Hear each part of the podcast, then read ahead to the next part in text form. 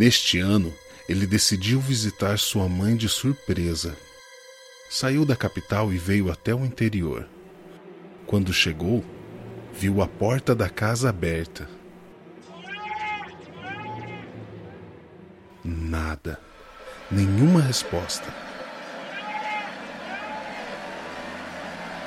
Quando entrou, viu o relógio de pulso de sua mãe no chão, ao lado de uma cadeira caída.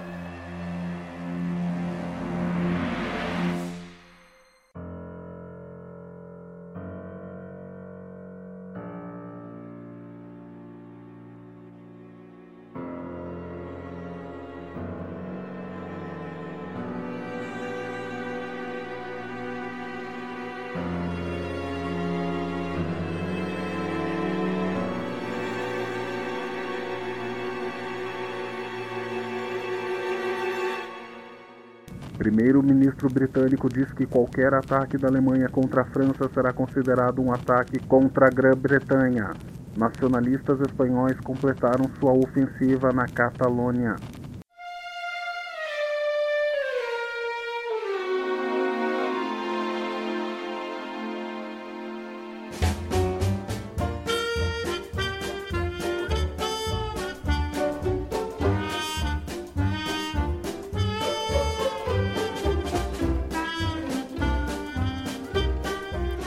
Ouvinte mãe gostaria de dar um aviso muito importante ao público da BVRN. Seu filho Alex está desaparecido e ela está muito preocupada. Tudo começou no domingo passado, depois de encerrar as atividades rotineiras de domingo à noite. Ela colocou seu filho Alex para dormir e foi se deitar também. Por volta das três horas da manhã, ela acordou com muita sede e percebeu que não iria mais conseguir dormir. Levantou-se para buscar um pouco de água. Ela não acendeu as luzes para não acordar ninguém da casa. Enquanto passava pela sala, vagarosamente, ela notou um vulto escuro em um dos cantos da sala. Ela olhava, mas não conseguia saber se era uma pessoa ou não. O vulto a observava, imóvel, gélido. Um carro passou na rua e iluminou a janela. Ela viu então que era o pequeno Alex em cima de uma cadeira. Ela respirou aliviada. Alex, o que você está fazendo em cima dessa cadeira a essa hora? Ele não respondeu nada. Filho, filho. E ele continuava com um olhar distante. Ela pegou seu filho e levou de volta para o quarto colocou-o em sua pequena cama e ele imediatamente dormiu. A mãe volta para o seu quarto preocupada com o sonambulismo do garoto, torcendo para seu marido estar acordado. Mas ao entrar no quarto, ela vê seu marido pendurado com uma corda no pescoço, balançando como um pedaço de carne fresca no açougue. Dois dias depois, ela segurava o choro enquanto cortava as batatas para o almoço na casa de sua irmã. Ela, ainda muito fragilizada, não conseguia ficar muitos minutos sozinha e decidiu ir até o banheiro onde sua irmã tomava banho para conversar encostado na porta sobre algo vago e casual, como o inverno prolongado deste ano. Ao sair da cozinha, ela viu Alex no canto da sala em cima de uma cadeira, com um olhar demoníaco e distante. Ela ficou em choque por cinco, talvez dez segundos. Ela encostou na porta do banheiro e gritou por sua irmã. A porta abriu sozinha e sua irmã estava balançando com uma toalha no pescoço, branca como o azulejo do banheiro. Ela desmaiou por algumas horas e desde então Alex está desaparecido. Ela gostaria de dar um recado a todos. Se você vir o pequeno Alex, como agora, atrás de você, esconda as cadeiras.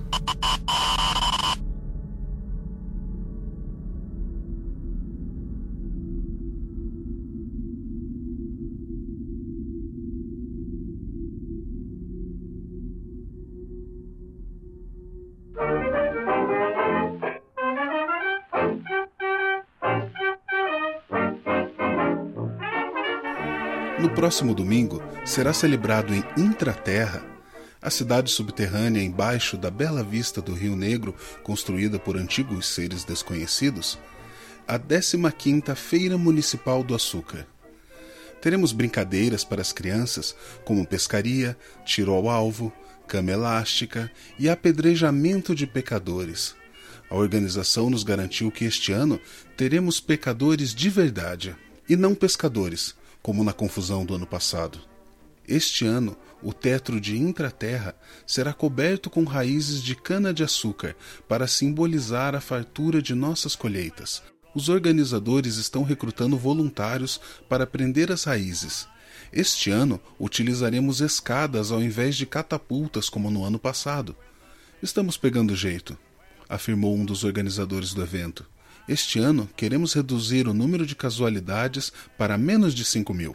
Lembrando que teremos barcos voadores a vapor, transportando cidadãos de Colombos, cidade flutuante estacionada sobre Bela Vista do Rio Negro, para Intraterra. Lembre-se que nossos amigos intraterrenos não gostam de gatos. Portanto, deixe seu amiguinho em casa e evite uma guerra sangrenta.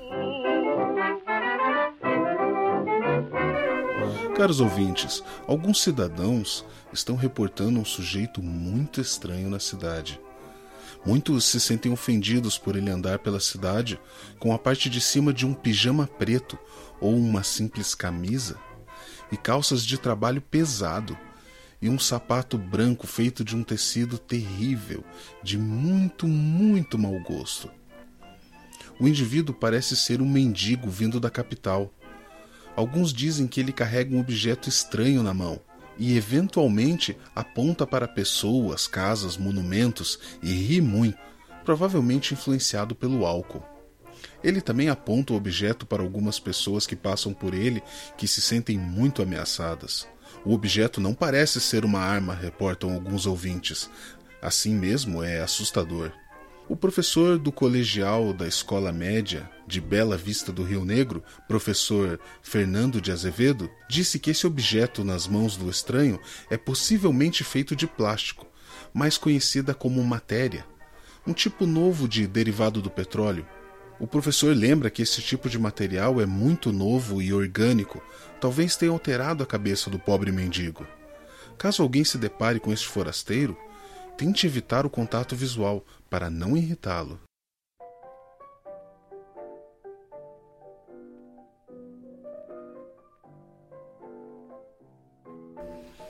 Ouvintes, temos algumas novidades sobre o misterioso cubo flutuante do último programa. As pessoas que viram o cubo reportaram dificuldade em sair da cidade. Eles dizem ir até a estação de trem, embarcar normalmente no trem e acordarem deitados em suas camas, sem nenhuma lembrança de como chegaram em casa. Mesmo os que tentam sair da cidade em automóveis sofrem do mesmo problema. Acordam em suas casas, com seus carros estacionados e malas desfeitas. Um maquinista foi entrevistado e ele disse não ter lembrança das pessoas que dizem ter embarcado no trem. Por outro lado, pessoas que não viram o cubo e saíram da cidade estão telefonando para a prefeitura dizendo que não conseguem mais retornar às suas casas. Algumas pessoas dormem no trem e acordam somente depois da cidade ter passado, e outras acordam na própria rodoviária das cidades vizinhas sem lembranças de terem embarcado. Será isso realidade? Conte-nos sua história. Você tem conseguido sair da cidade? Ou se saiu, tem conseguido voltar? Você tem dormido com sua própria consciência? O que você fez afinal? Qual é seu problema? O que você não quer nos contar? As lojas Luiz estão com uma promoção fantástica de malas para viagem. Por apenas 745 contos de réis, você leva para casa a magnífica mala para avistadores do cubo. É uma mala invisível, sem peso, que você não pode tocar. Afinal, você não vai a lugar nenhum mesmo, não é? Lojas Luiz, não nos procure. Nós encontraremos você. Atenção, atenção! Notícia urgente da estação intermunicipal. Aparentemente, segundo informações que nos chegam, Pedro, sempre tomou café à noite, e isso nunca tirou seu sono. Na verdade, Pedro toma café quatro vezes por dia: duas pela manhã, uma depois do almoço e uma vez às 9h35, quando está se preparando para dormir. Não importa o quanto o mundo esteja perdido, destruído ou pestilento, Pedro sempre toma café. O mais importante que tomar café é o café ser servido depois do açúcar. Ah, isto é importante. O peso do café caindo na xícara com açúcar faz o açúcar girar e se misturar ao café. Após isso, basta somente duas voltas com a colher e o café estará doce. Assim, esta é a forma correta.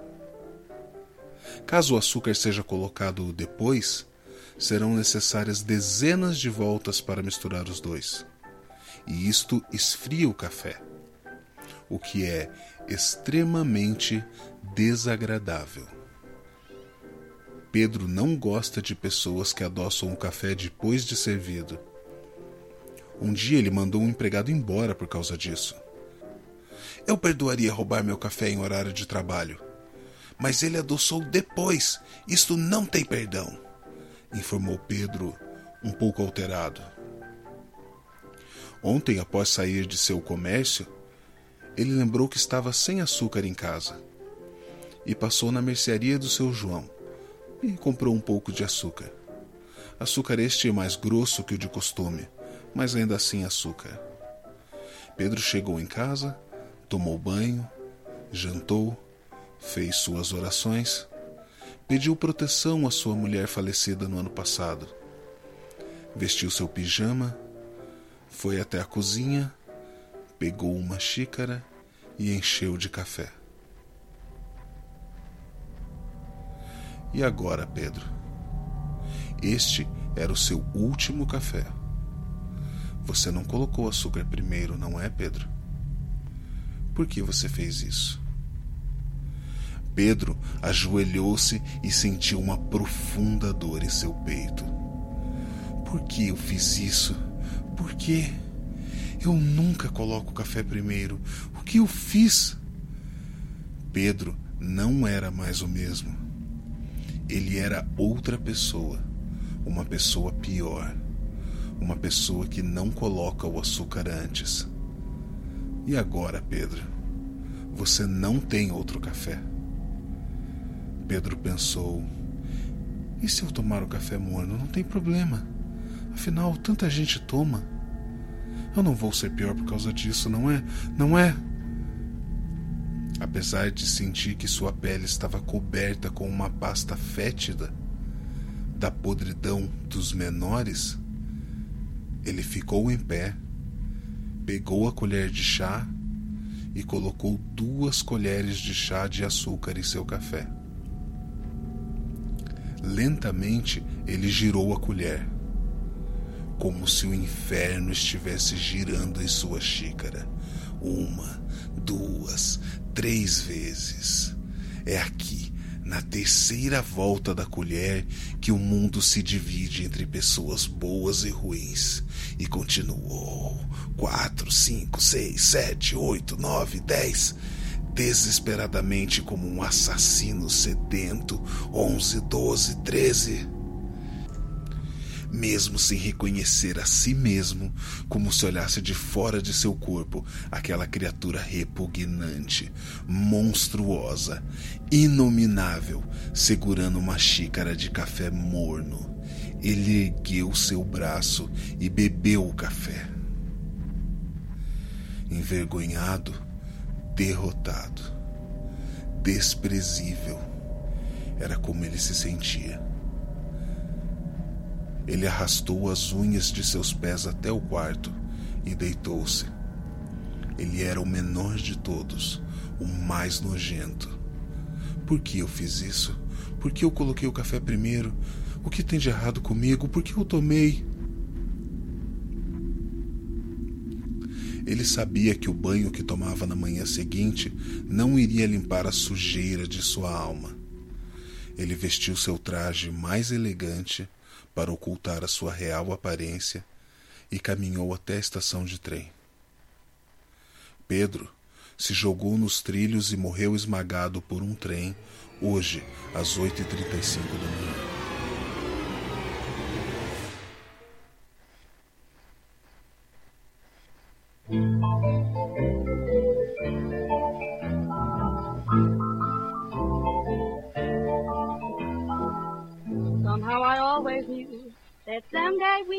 Um ouvinte acabou de entrar em contato com a radiodifusora BVRN para avisar que o estranho visitante de nossa cidade acaba de ser avistado perto da paróquia de São Agostinho. Nosso ouvinte conversou com o estranho. Ele parecia muito alterado, feliz, empolgado, um pouco desequilibrado. Nosso ouvinte encontrou o estranho na mercearia de seu João, e seu João parecia muito desconfortável. Gostando da vizinhança, seu turista? perguntou o ouvinte. É, esse período é fantástico, não é? Tudo é tão mais simples. Vocês não merecem essa vida tão calma sem a loucura, sabe?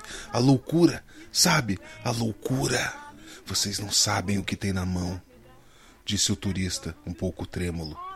Nosso ouvinte disse que seu João nem cobrou as compras do agitado turista.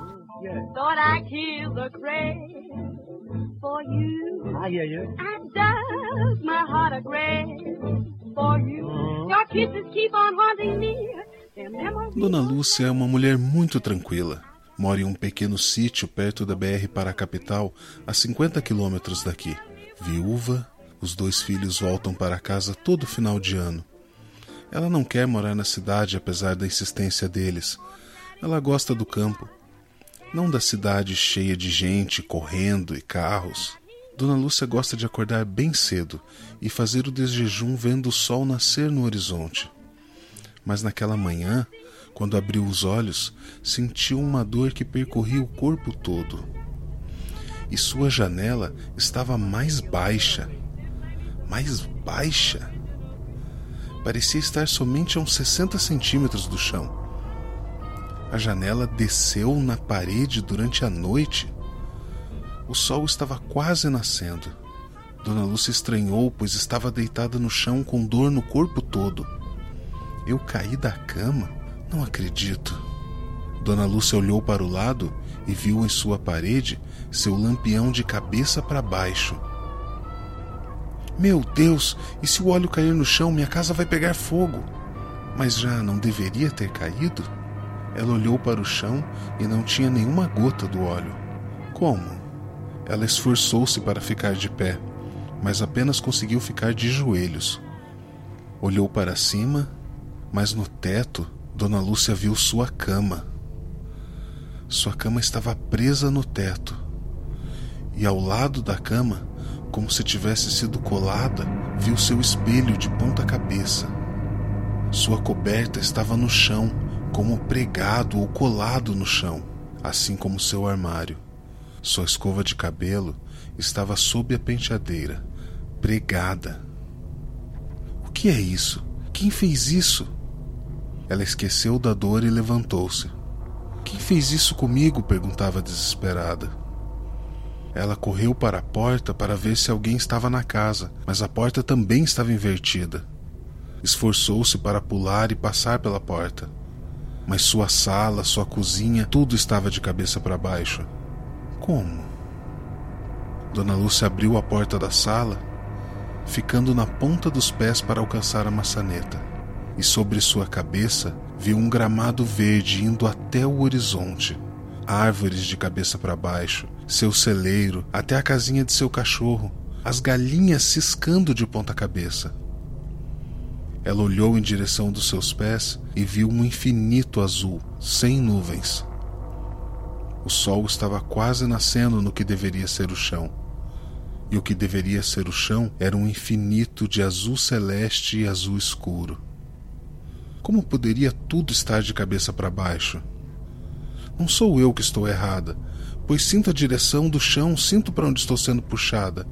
Se eu soltar minhas pernas agora e cair de bunda no chão, eu sei para onde vai ser o chão. Quem fez isso? por quê. Ela teve uma ideia.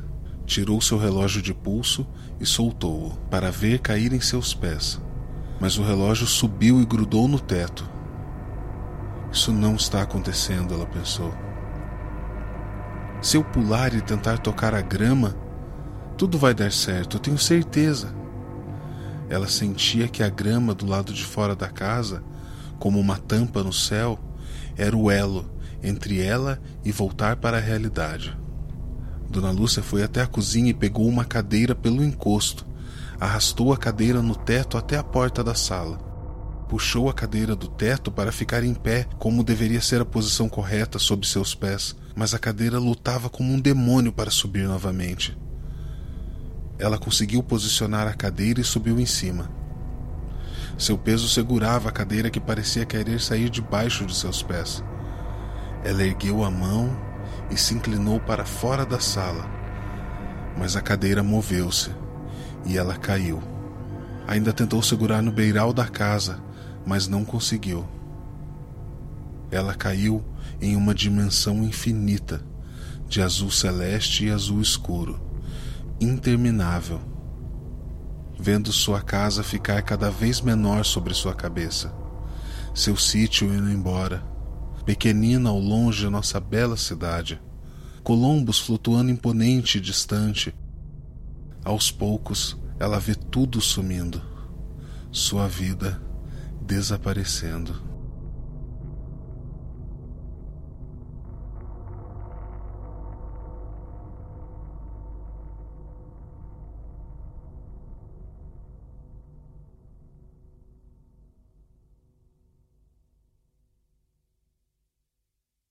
Um ouvinte entrou em contato conosco agora há poucos minutos.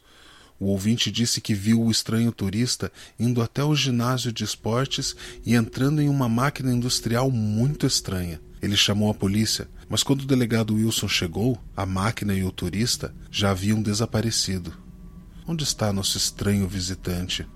Teria ele relação com o inesquecível cubo? Se ele é mesmo um pedinte como tantos falam, por que ele não pediu nada a ninguém? Teria ele pego sem pedir? Porque seu interesse na pacata bela vista do Rio Negro, uma cidade tão calma, onde quase sempre, quase nada acontece.